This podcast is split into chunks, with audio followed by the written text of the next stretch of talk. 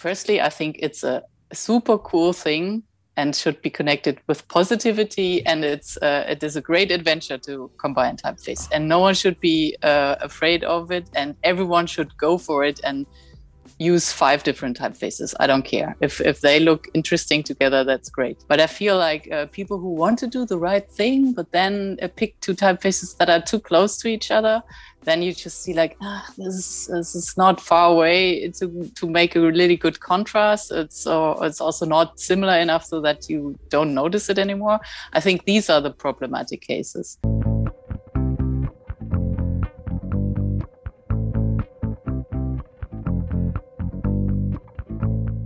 Hello and welcome, typography enthusiasts. My name is Oliver Schöndorfer and I have an observation to share with you.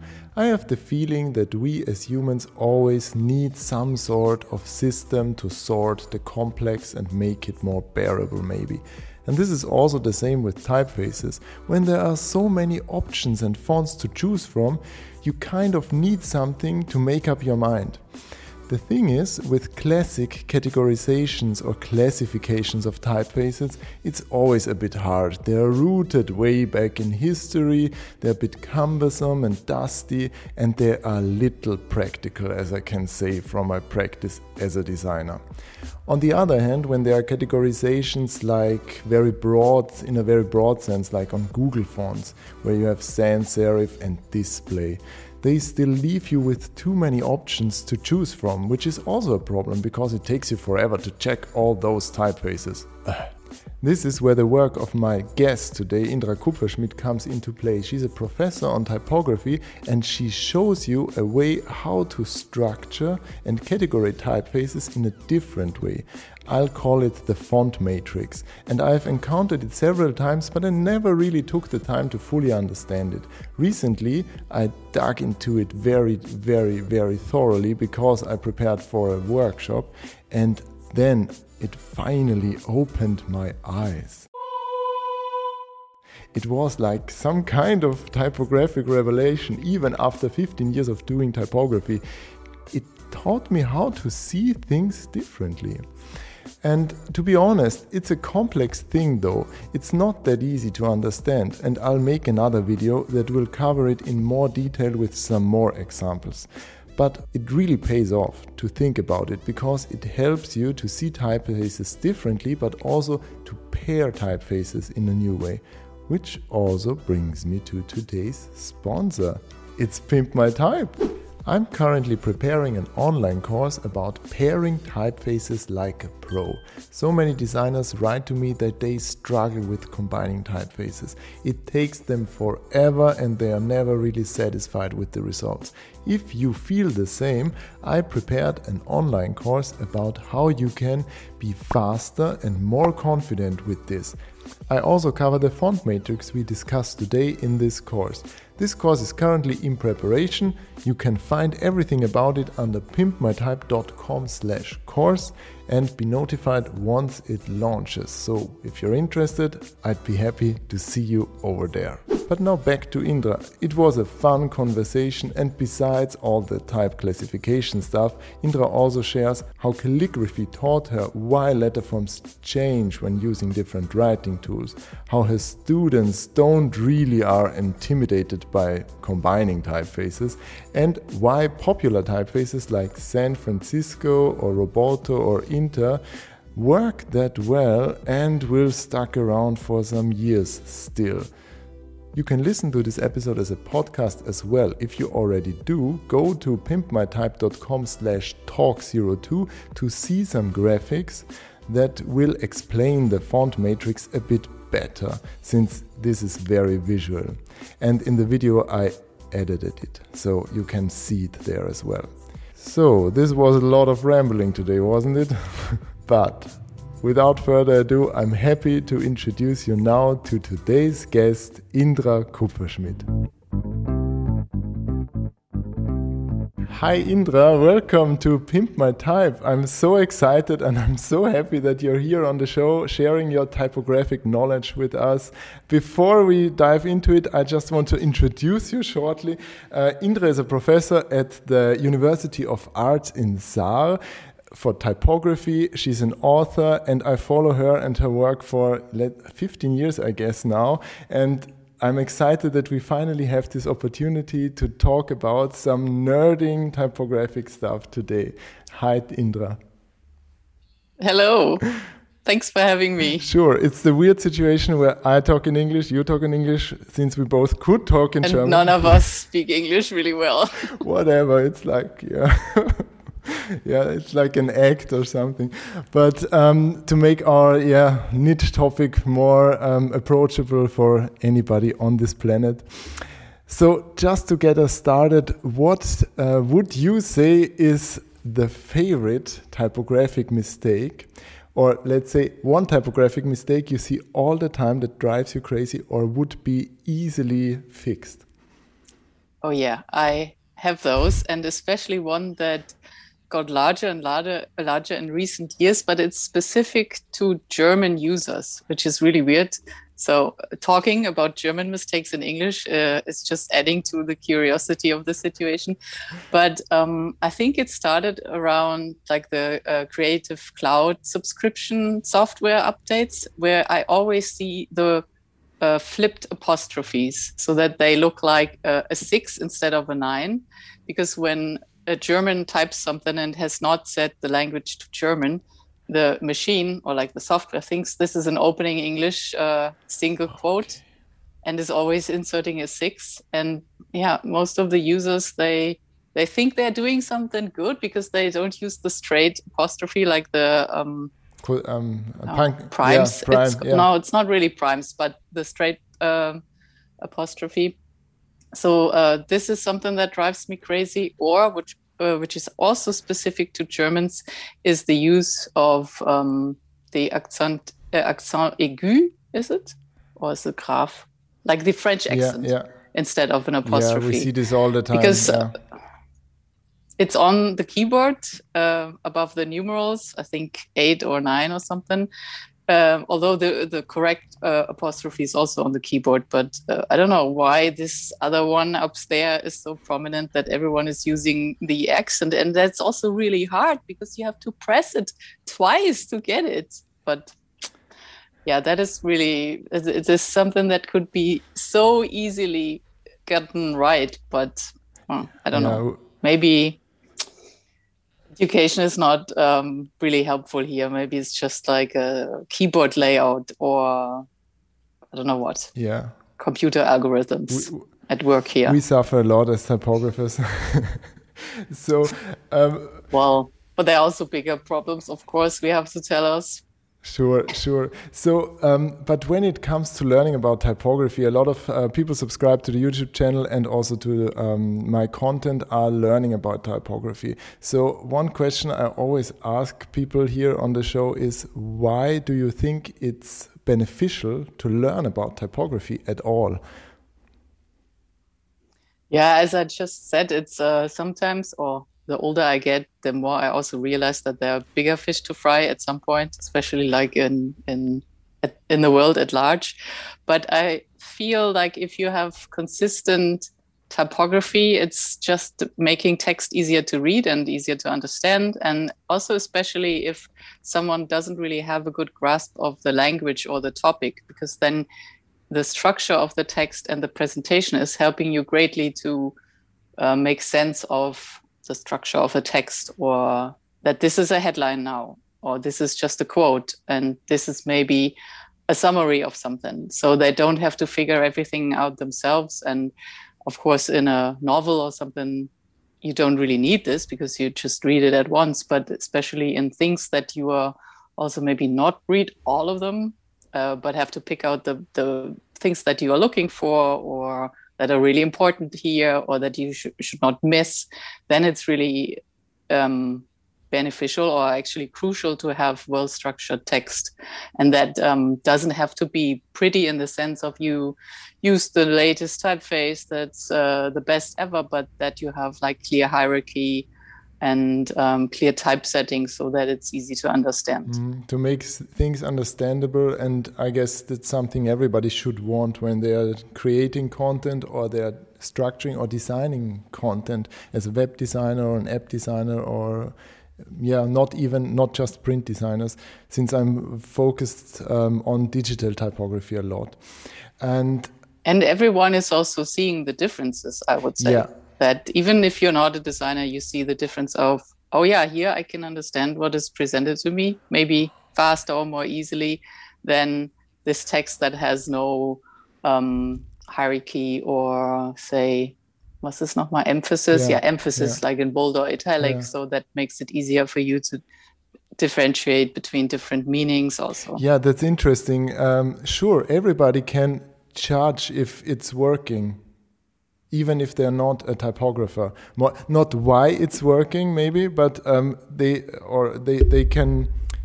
Everybody can see that it's a great point. It's not like something hidden.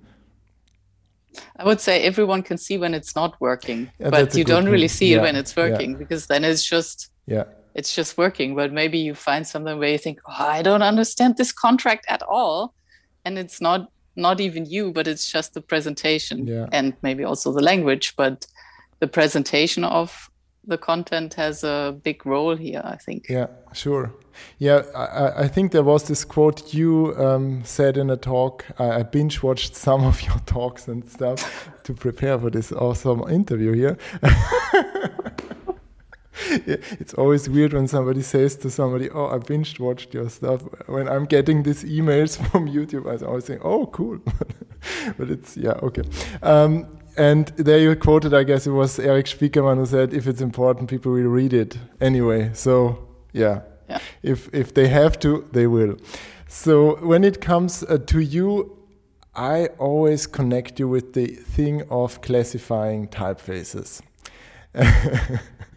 and it, it Yeah, I will probably not get rid of that. is this a problem to you? Not so much anymore, but uh, it's um, well, I feel it's an overemphasis topic. Okay, yeah, that uh, people think that this is very, very important, and everyone is coming up with their own themes, and um, I feel like that's uh, it's maybe like also the more digital the environments get, the less crucial it is to have a really scientifically laid out scheme once and for all, and yeah, yeah, of course, because once you wrote something about it that is published uh, in a way that a search engine can find it, then people get back to you and ask you about talking about classifications and doing some, and like you now. And I always think like, yeah, it's also not so important. Why is he interested in that now? Okay, interview is over. Fine. no, no, no, no, no. That's maybe maybe it is interesting. I mean, I I find it of course interesting, um, probably for different reasons than other people, but otherwise I would yeah not have done so much work in that yeah, realm. why why um, did you start with, or why did you dig into this topic so much? Um, well, that is actually a long time ago, and it was probably because of um, well, the the DIN committee that was working in the 90s put out a new proposal for a redesign of the German DIN classification in 1998. And that was published in Page magazine and other places. And I found it so horrible and so unpractical and wrong that I, like super naive and young, not even finished studying, wrote to the DIN uh, committee because you saw like you can have like what's this heißt Einspruch. Um, you can complain about it, like make yeah. an official complaint. And so I thought, like, yeah, I have to do this. This is so nuts and shitty. I have to write like that. This is not how to do it, and this is my counter proposal.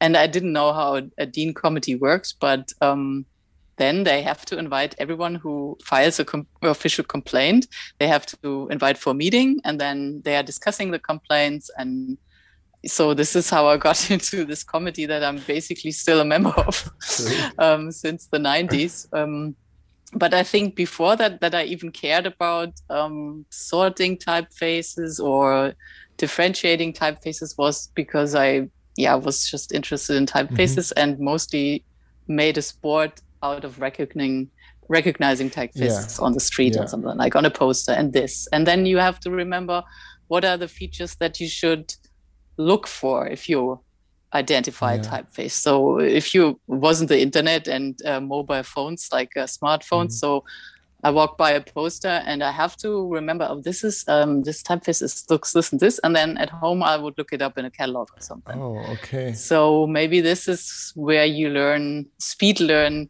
what parts uh, to pay attention to uh, attention to, and then what also differentiates the typeface and yeah then you get into yeah how that changes the atmosphere and then I was hooked.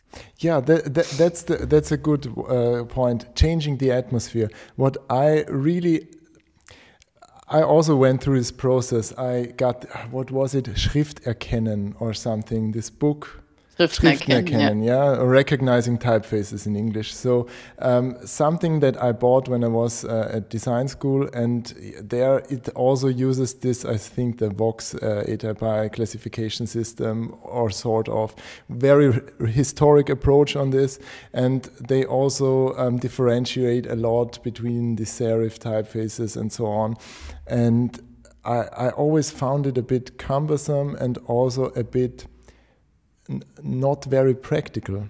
So for my daily use as a as a designer, it felt very academic and historic, uh, or like a historian, or something like this, or who, who was structuring stuff, or arts, or something.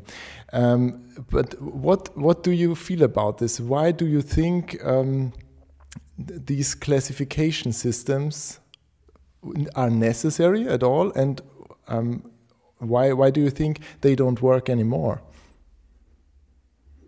Well, that one was also. I mean, this was the old DIN um, classification that is still in, in yeah, place yeah. because the proposal from '98 uh, didn't go through. Oh, okay. Um, and because of too many complaints. no, but um, uh, that was actually a little bit adapted already. That if you remember, there were subgroups for the sans serifs, for instance, yeah. proposed ah, or yeah, like at yeah, least displayed, and that is not the case in the, in the ATypI um, or Vox classification, where it's just one big yeah. sans serif slabs, and uh, they yeah exactly. They added something for for all of the english listeners.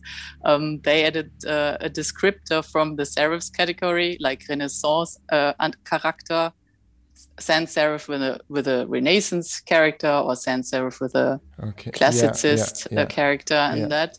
So that was already um, a good uh, adoption. But that also brings us to the central question is for who is this classification or this sorting scheme supposed to be and i think this was a good um, teaching tool for like willberg did this with students at his class uh, like in he uh, hans peter willberg was a professor in mainz mm-hmm. and he this book was a project uh, originally from um, a graduate student from him or like as a was this as a final final project years ago and then the one that you read was probably it, the adaptation with two other students. Okay.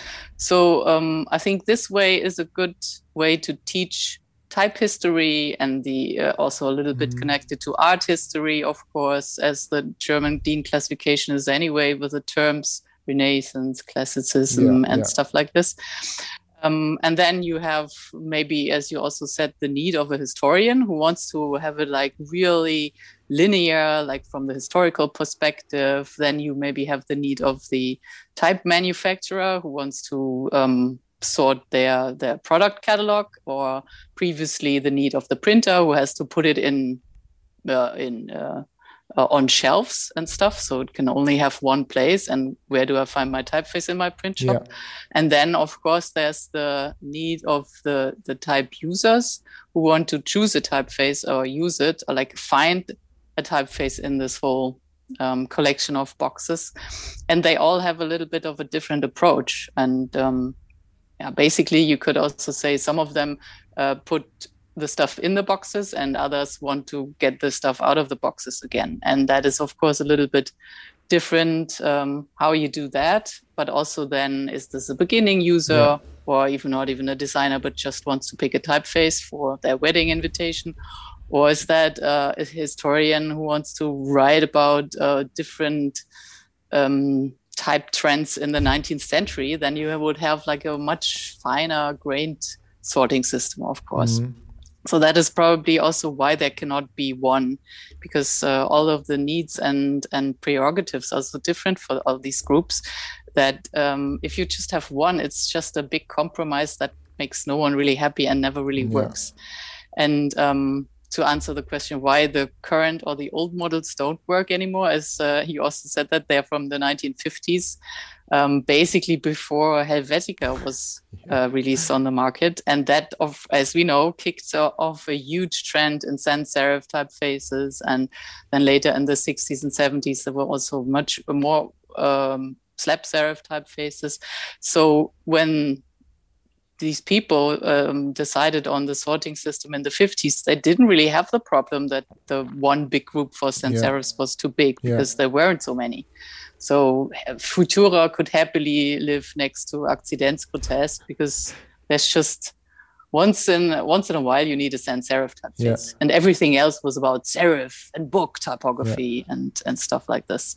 So if you think about it this way, you cannot really blame them so much that they um, yeah invented this uh, not really workable system back then but after that now we uh, issued so many more typefaces that are uh, like grouped together in this one big bottle and it's also helpful to find different different directions among the sans serifs and yeah. slab serifs typefaces because uh, and then you see that this has to be much more finely divided. Um, yeah, speaking of this division nowadays, and with all the digital possibilities we have, since we're designing for screens mostly, or I I'm only designing for screens now, and um, when this, when it comes there, the big players of font catalogs like Google fonts, Adobe fonts, and uh, my fonts or something like that, they all use yeah uh, a very broad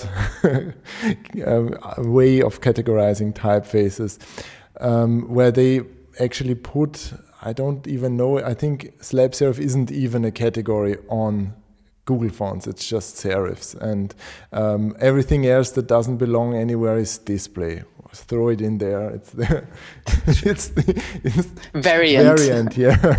None of the above, whatever. So no. throwing this, everything in there. But what what do you think about this kind of grouping typefaces? The question is since most laymen or people who are starting with design and web design, they they have the problem of picking a typeface. This is the situation where they need to. And I like how you put this in your talks and in your um, in your posts, where you say it's more about filtering rather than about classifying, because you could apply a tag or an um, yeah an adjective across variant typefaces. It, it doesn't only have to live in one place, it can live in many places. And um, yeah, how do you feel about these approaches? Are they sufficient or are they good how they are? Do you think they're helpful for users? Uh, that also totally depends uh, on the say level of knowledge of the users. Uh, like you and me, we also know how to look at sans serifs like a pile of sans serifs and then pick out the differences and what we, we would use in this case or in that case. But um, I mean, these broad uh, categories is uh, what is obviously obvious to see even without much knowledge. So someone like um, I don't know your neighbor could see like oh this is a serif typeface yeah. and this is a sans. And if they're coming with this level, there's almost nothing really what they would use uh, like they they could think of typing in in a filtering system or what tags to click or something mm. like this and i think google of course has a different um, audience than i would say um, yeah uh, any of the the more sophisticated independent type publishers yeah. or something yeah. uh, that you have to discover yeah. or that make um, also like work in a field of custom type or more professional settings so um, I don't know if you can come with a more sophisticated system at the beginning level users immediately. But as you said, that it's not uh, in a digital environment, you can use um, any kind of keywords. Anything that helps a user find the typeface they want, why should they not be allowed to apply this to um, to the system? I mean, that can also be misused a bit because uh, um, marketing gets into the game and you you put all kinds of keywords next to a typeface just so that it comes up in search and and cuts uh, gets in front of the eyes of the users potential users. But um, i mean if uh, if uh, certain typefaces are often used in wedding invitations uh, i cannot blame myfonts for applying the tag wedding to these kind of script typefaces because that is what your neighbor is maybe finding this typeface by. But um, uh, as you also say in, in digital design, sometimes sans serif is basically the standard that everyone is looking for anyway. So the broad uh, categories at least help them to just blend out all of the yeah. serifs and scripts. Yeah. So those get rid of them. But if you don't offer them sort of like a next level sorting, then they still end up with 5,000 options for sans serif mm. typefaces. And yeah, do you scroll through alphabetically or then you end up with something like most popular yeah. or biggest seller and uh, sort of like uh, get the stuff that everyone else also uses or yeah. I mean, it doesn't have to be stylistical or um, art historical aspects that you filter these typefaces for. You you should at least say offer something um, like um, I'm need I need a true italic or I need mm-hmm. small caps or I want five different weights or um, I need this and this open type feature. I need a Cyrillic character set. And these kind of filtering yeah. options come into yeah. play as well, of yeah. course. But that is not what people think of when they think classification. No. But uh, uh, I feel also this is, uh, as you say, it's the wrong word for what we really need. And filtering can be more like about more than just the aesthetic aspects mm. and also um, doesn't imply that there's a hierarchy because classification and taxonomy implies so there's this is the main category and then there are mm-hmm, subcategories mm-hmm. and they're all logical and then you make a grid and then the grid has to line up so the same subcategories are in this group and that is it is just such a straitjacket for this kind of these things that we want to sort mm. so in in something like a typology would be something that you pick a typical example and then group similar things around this example, that is much closer to what we're dealing with with typefaces and also why you have names like Garalde or yeah. something because yeah. it's like Garamond yeah. and Aldus are the the types. Like this is unfortunate that is now the same word as typeface. Uh, like they are the the models, and then the group gets this name basically because that uh, everything that behaves a little bit similar uh, like Garamond get, gets into the same It's a Garamond, even though it's not an actual Garamond. yeah, it's like a Garamond. Yeah. But what's a Garamond anyway? So because. Well, that gets us into the actually the biggest problem is terminology yeah. and not really the groups that we're dealing with because yeah they they are they are very flexible and can be assembled on the fly uh, according to keywords that you attach to them. Yeah. But how do you call this box with a Garamond now? Yeah. Because Garamond, you, you cannot use that one. Also, that's not really understood by my neighbor here. But Garamond, why is this called Garamond? It doesn't tell me anything about the typeface. So then, like describing what you see there, a typeface with different stroke contrast, like thick and thins, and they have I don't know more organic forms than others, and different proportions but that does, does never results in a catchy term that you can I don't know, yeah. put in a label on a website where you just have a box of this size. Yeah, sure. It's uh, that's that's the hard thing when it then comes to user interface design. Also making these things operatable that you can click them and understand what they mean. Of course, yeah. Um, which brings us a bit to your let's say classic filtering. Let's say filtering now from now on filtering matrix or something you kind of developed back then or um, continue to develop for typefaces that um, I really, really appreciate because it made things easier for me, or at least it makes things easier um, to see or to distinguish or to add some adjectives to it. Maybe you could just briefly describe um, the the kind of filtering matrix you came up with. Um, that's a little hard with, uh, without visuals because that, that would be require almost no ex, uh, explanations. But um, yeah, that is highly influenced um, from me learning to write with different calligraphic tools. Uh, when I learned um, like writing uh, in the sense of calligraphic writing yeah. and type design in the Netherlands, not in The Hague at the school, but um, how Fred Smeijers taught me this is highly influenced by Gerrit Noordzij, yeah. of course. And so if you learn to write with a broad nib pen and then try to write with a, a pointed nib, uh, where you put pressure on the nib to uh, produce the thick strokes, then it was so clear that I like, oh, this is where these forms come yeah. from, and uh, this is why these kind of letters look different with this vertical emphasis and the straight axis, like contrast axis, if you want to call it that way, and the other one is more diagonal and has a different um, contrast uh, that it produces. And um, also Gerrit Noordzij, I didn't know this back then, wrote about these um, these uh, well this this underlying principle in the 70s and 80s uh, but then i thought like yeah why are we not uh, picking up that idea of his and use this as the basis also to describe sans serif mm-hmm. and slab serif typefaces or any latin we have to, of yeah. course, also say this is mostly connected to the Latin script, or maybe also Greek and Cyrillic yeah. work this way a little bit. Um, yeah, because that is also these principles can also be seen regardless of if it's a, a sans serif typeface, if it has thick serifs or no serifs, or if it's thin or bold, and um, gets us a little bit out of this um, um, well the tr- uh, away from this track of history so mm. that everything has to like it, it, in part it also follows type history of course because you first had the broad nib pen and then later uh, the nib got narrower and then more flexible and stuff like this. But um, the the jump towards or like uh, make it open to sans serif and slab serif faces that came later is uh, probably the thing that uh, makes this most unique.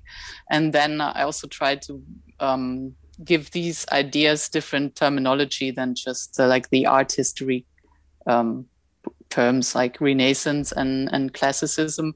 So um, try to describe what we're seeing like a more dynamic um, form and and and principle of contrast, and then a more static or more rationalized uh, principle in the other ones.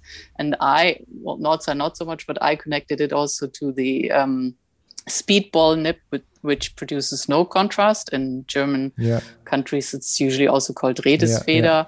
Uh, which is more like a drawing tool, and that can connect to the geometric typefaces like Futura. Mm. And then you have three basic principles that um, um, work differently and are also a little bit attached to the atmosphere that they're producing, mm. um, coming from the in the, uh, underlying um, um, principle, like a little bit more strict and regular mm. and stiff, and the other more organic and open and yeah. maybe approachable. I'll add some images to that um, in the in the video then to make it a bit clearer. But um, when I discovered it here in this book, or rediscovered it basically in this book by Richard Rutter, Web Typography, uh, which I really appreciate. Ah. Um, there it came up again. I'm holding this in the camera so you can see it at least. Um, there yeah. it says cool i only i think i only have the um, the ebook version yeah, of the I book. even have it. I even got it signed by Richard because he was in Vienna giving a talk at the um, uh, Very cool. yeah, Typografische Gesellschaft, and there I used this occasion, like all the other fans. I guess no, nobody's famous as a typographer. so, um, but what I found very interesting is that it it kind of I think it's a good system for people to start seeing things. And typography or design or something like this is more not just learning how to do it, but also more or less learning how to see it, like any art or craft or whatever. You you start to shift your attention towards some features or some things. And what I like, you have three columns in there, and the one, as you already described, it was the dynamic column where you would put a typeface like Garamond, for example. Then in the middle would be the column uh, that's more rational or static or whatever the terms there might be, where you would put a typeface like Bodoni or Helvetica with a vertical stress, and on the right side you had this very constructed geometrical column where you would put a, a typeface like Futura, for example. And what I found very interesting about this is the way of the different uh, layers or levels you described, which then said, okay, we have the skeleton, the shape of the letters basically. Then we add some flesh on there, which is the contrast then. And the contrast will be different depending on the writing tools or, or whatever, if it's angled or if it's um, a straight line. And then we have the skin, which then might, uh, might be some stylistic features or or other stuff. And I found this very helpful, especially when it comes to combining typefaces, because it makes it so much easier to look at the thing. And um, I always get asked about this, or this is the most requested topic on Pimp My Type and stuff, is how can I learn to better combine typefaces? And you're a teacher on typography. So in your experience, and seeing your students and other other people in workshops maybe and stuff what do you think is so challenging for these beginners or for for designers um, at all? I think this changed also a little bit that i don't get these questions at all anymore from my students because um, maybe this is something that also previous textbooks always uh, preach that you okay. should never combine more than three typefaces. Mm-hmm. You have to be careful how to combine typefaces. It is hard to combine typefaces, blah, blah, blah. And I think uh, everyone who, I don't know, grew up or uh, was educated 10 20 years ago were like oh god i'm probably making this wrong i i better not combine anything or i just use like this this uh, matching serif uh, and sans here to be on the safe side. And just like my most recent students, they are like, whatever comes here and combine and um, sort of like they are naive and free from rules yeah, or yeah. were never really exposed to them maybe i don't know or it's also of course um yeah well firstly i think it's a super cool thing and should be connected with positivity. And it's uh, it is a great adventure to combine typeface, and no one should be uh, afraid of it, and everyone should go for it and use five different typefaces. I don't care if if they look interesting together. That's great. So I think if if you approach it with the um, the right um, daringness, I would say, think almost nothing can get, really go wrong. But I feel like uh, people who want to do the right thing, but then uh, pick two typefaces that are too close to each other, then you just see like, ah, this is, this is not far away to, to make a really good contrast. It's, uh, it's also not similar enough so that you don't notice it anymore. I think these are the problematic cases. So if you stick to this uh, sorting or filtering system, you could say everything in one principle, like either all dynamic typefaces or all static typefaces work well together, or you should just go for like diagonal in this uh, in this uh, matrix that you go for a big contrast. Um, but that can also be helped by combining something that is light with something that is bold or large and small helps, of course.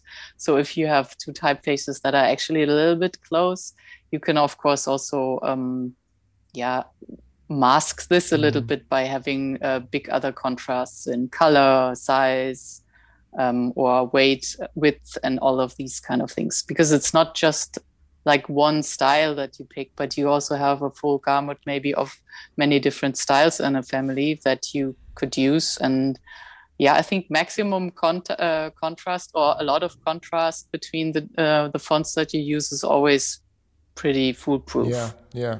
Making it as different as possible. And as you already mentioned, or not possible, but as you already mentioned, sufficiently different so that you see that yeah. there is a difference. Yeah, this is always a, a thing I see where people when they fall into the rabbit hole of typography and they start seeing these things and they, oh my God, I discovered that the serifs here are so thin.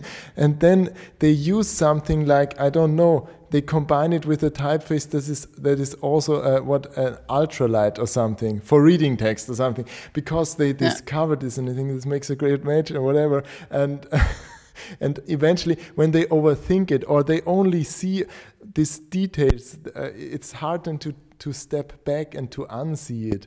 And um, which which which is like overthinking or over engineering something then yeah, so the light typefaces look so great as a gray yeah, value. Sure. Uh, that is, of course, also appealing to some graphic designers that they want to have like this homogeneous um, shape of text. But that's, of course, not really what um, the eye likes the most. Mm. Uh, if you have like a light gray that looks undisturbed and clean and, and nice as a graphic element, doesn't really mean that it's nice to read but then also you have so many other things to um, consider. Is this a screen that you're working for? Uh, will everyone have a high resolution screen or some yeah, have shitty yeah. monitors? Or what's the reading distance here? Can people change the size themselves? Or is this a fixed size mm. that you're presenting them? Can they change the distance? Well this is all that's all makes it almost so complicated but that is also what makes something working well or not working well. And at first, you don't even know that you have to um, consider all of this when you start out yeah. designing.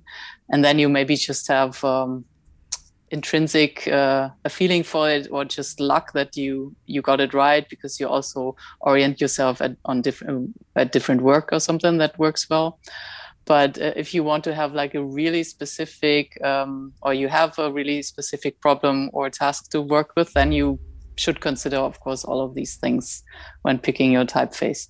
And that is uh, nothing that is reflected in any of the classification se- yeah. schemes or terminology, even or filtering systems, and just comes with experience. And that's also what you have to tell everyone at some point is this, this is at first it's hard and it's getting easier and more exciting the more you work mm-hmm. with this and the more you look at typefaces and also like we are doing this like i've studied design for five years to become a graphic designer and it's of course um, yeah it's it's uh, it's silly to think that you read an article somewhere and then pick everything else up by osmosis and um, you will never fail you know? It's it's also they like a, a web designer maybe studied uh, um, computer science for five years. That's also why that person is much better at programming uh, than i am.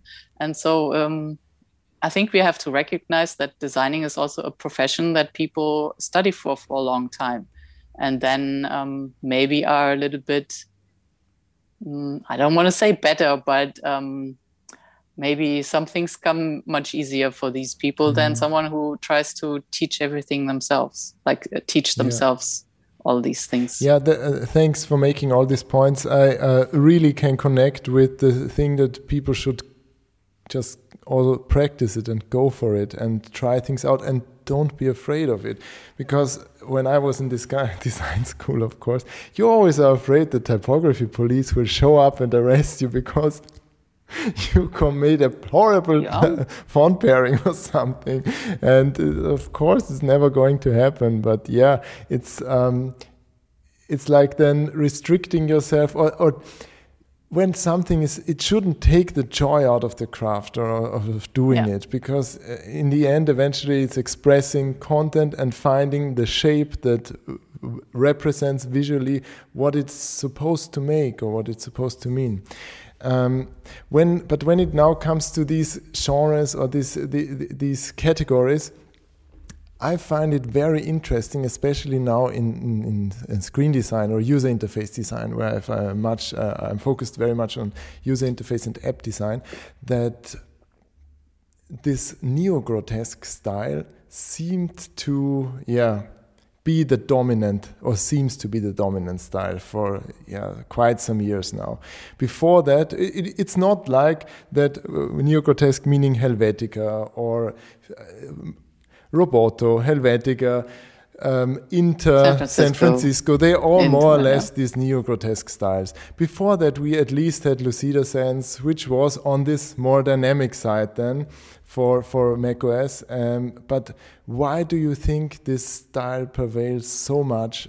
Is it superior? Is it? Um, why why all this no i think this is just uh, trends and tastes that change over time i mean also in uh, not on screen design but also websites and other um, graphical products you see that there's also a clear trend back to the goofy and and Garamonds and uh, the 80s and 90s uh, coming back and the late 90s had all of these um, humanistic sans serifs mm. and then we had a phase of geometric sans serifs and then we had the grotesque and at some point you go get to the humanist again and so i think this is just waves of popularity mm-hmm. that you also see in um, other fields of design of course although i think we're also in a very eclectic phase like a late fin de siècle where everything goes and everyone gets out all of the display type that you see Future Fonts being yeah, highly yeah. influential that everyone is getting away with the crazy stuff and people are buying it yeah. okay i should more yeah. uh, design more crazy stuff too and i think that is also something that um, um, is influencing web design but maybe not interfaces so much because at the end of the day that has to work in mm. constrained mm. Um, boxes mm. or uh, little buttons and also has to be dynamically translated so a word is longer all of a sudden or shorter and whatnot and so people use uh, symbols uh, and and everything else but also of course what is very influential is uh, the boilerplates that they work with mm. and the libraries and everything and if uh, like a library is um, using Roboto as a default mm. and you hmm. don't really know what you're doing. So you just keep that default, or so you want to imitate what is popular. And that will slowly change, I think. And everyone is sick of Roboto in San Francisco. And you see that Apple has changed uh, interface typefaces itself um, over the years. Mm. So maybe in 10 years, uh, we are back at the humanists and the Lucidas. Or you see that they are adding more typefaces uh, like um, what's the name uh, New, New York. York. yeah. Maybe that also yeah. gets used in different places at some point. But the thing is, like with uh, Roboto or San Francisco, it's sort of also like uh, no one is hurt by this. Everyone likes it middle ground mm. between neo-grotesque and uh, humanist. Yeah. So it's not entirely yeah. Helvetica light that we had yeah, for uh, for um, previously, or it's it's not entirely um, rationalized and static and has closed counters and uh, horizontal terminals, so it's hard to read. But it's also not oh my god, I'm hugging you and kissing you, humanistic. Uh, and I think this is sort of like. Um, it's uh, it's the vanilla ice cream that uh, everyone likes and no one is offended by and that is why it's working so well because also as um, like as the basis for an app or interface design that you bring into your own direction it's it's a good um, say foundation that you can add on with more like add on more goofiness or bring mm. it uh, uh, into more traditional design but still keep um, this kind of well, it's more like the American Gothic direction. This uh, this group of sans serifs that almost works with everything mm. and with every clothes and every mm. color, mm. and that's probably what makes it so successful, and uh, the reason why it sticks around for a while. Yeah. Still, I think it, it's it's gonna be around for a couple more years. Yeah, sure. Yeah, these these things as you said, they optimized it for legibility since it could be more ideal, but they optimized it, they opened the counters, and um, they also made them more distinct. But why do you think is it so why do you think we, we see so little serif typefaces on screen when it, when it comes there? Because we, I'm not sure. You, uh, I think you to told that you cataloged thousands of fonts for FontShop or something like this, which I think will make you just go insane slowly. but um, this is a good practice. I, I guess, yeah, I guess. But um, are there more serif or sans serif fonts actually out there? Well, now it's definitely more sans okay. serifs that get published.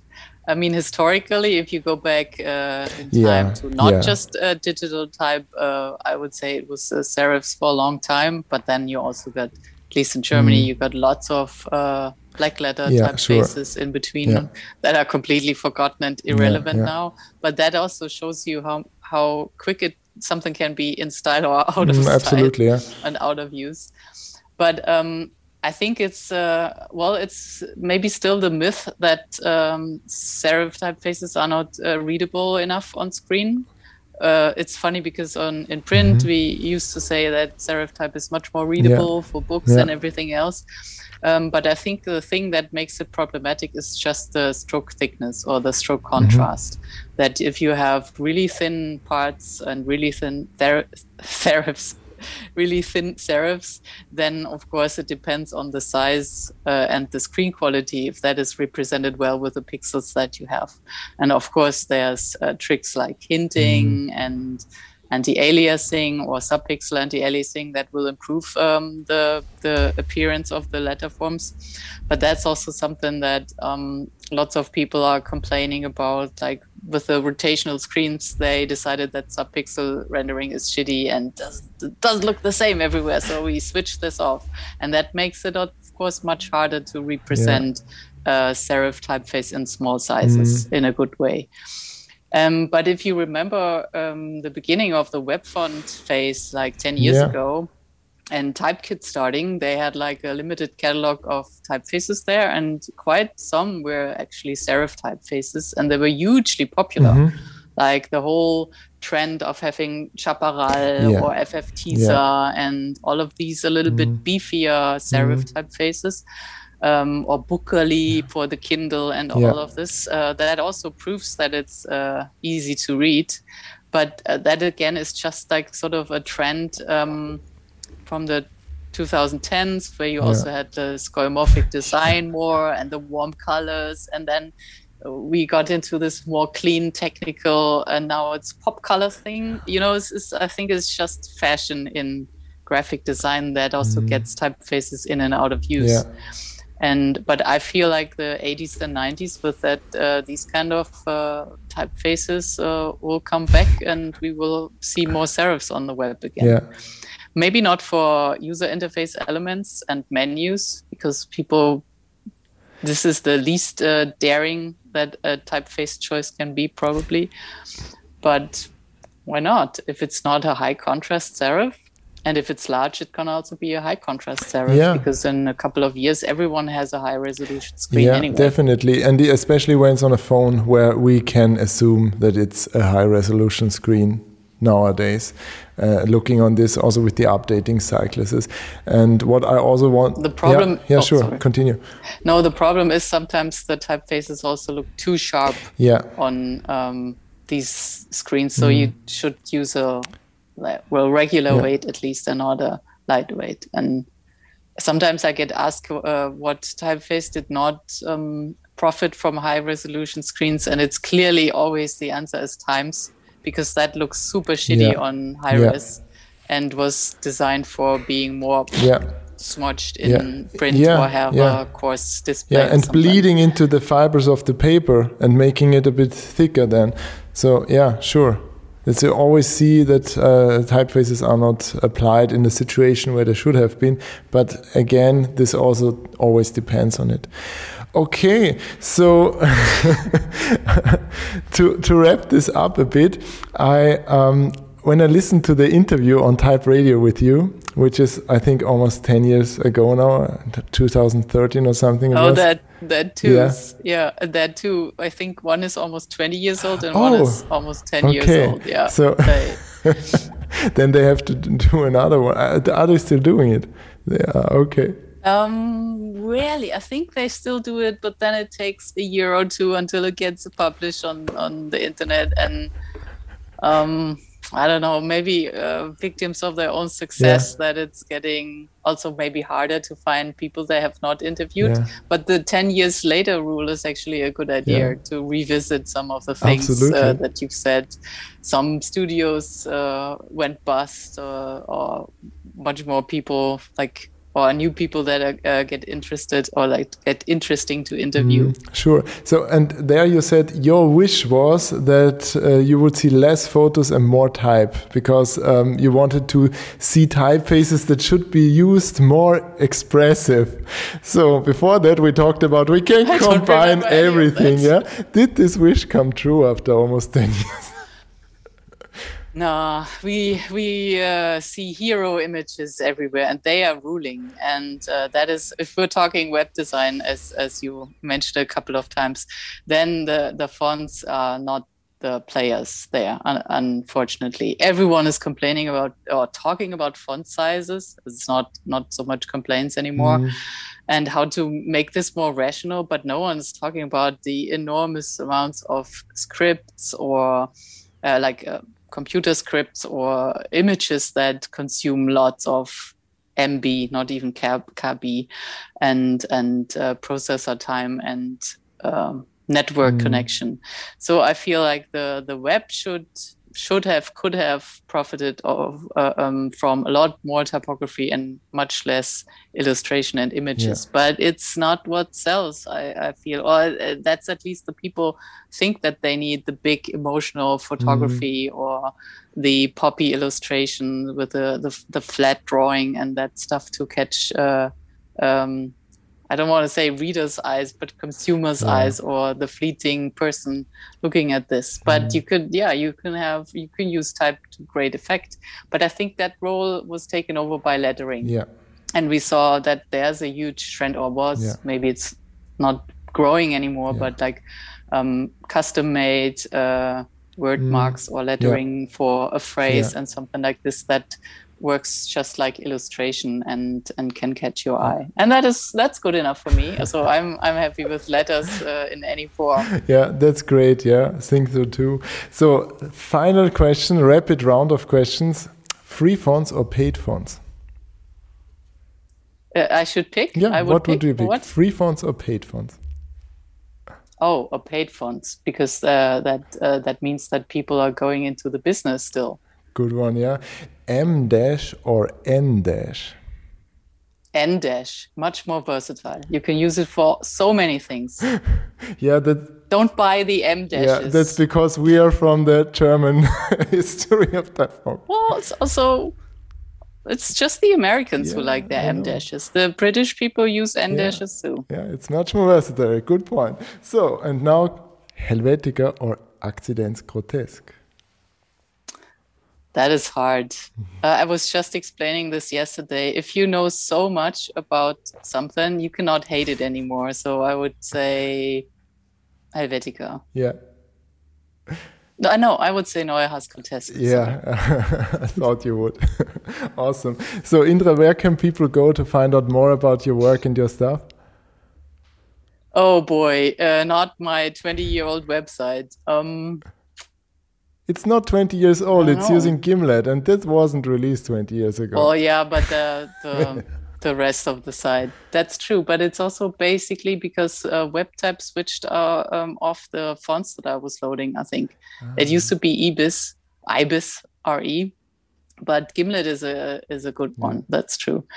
Um, yeah, there's old stuff on my website. I think the most useful page is the educational discount and free trial page. this is the the most used one, definitely.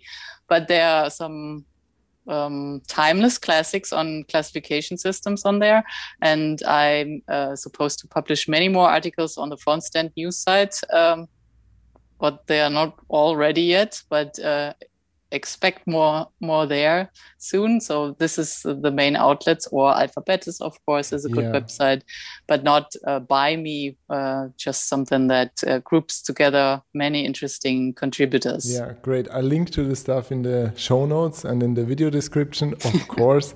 And yeah thank you so much for joining. Had a great time. It was a pleasure. Super fun Awesome, Indra. Really enjoyed our conversation. So, I'm curious now, what did you think about it? Do you want to share your feedback with me? Then send it to oliver at pimpmytype.com or post it on the YouTube channel in the comments section. And I'm also very interested in your suggestions who I should invite or what topics should I cover. If you're interested in the course that I mentioned, go to pimpmytype.com slash course where you will find all the information how you can pair typefaces like a pro and always happy if you hit that red button that says in terribly spaced all caps letters subscribe or subscribe to the podcast and see you in the next one. Bye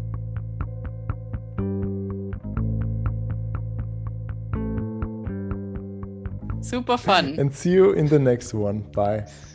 Okay. Take care, Oliver. Yay.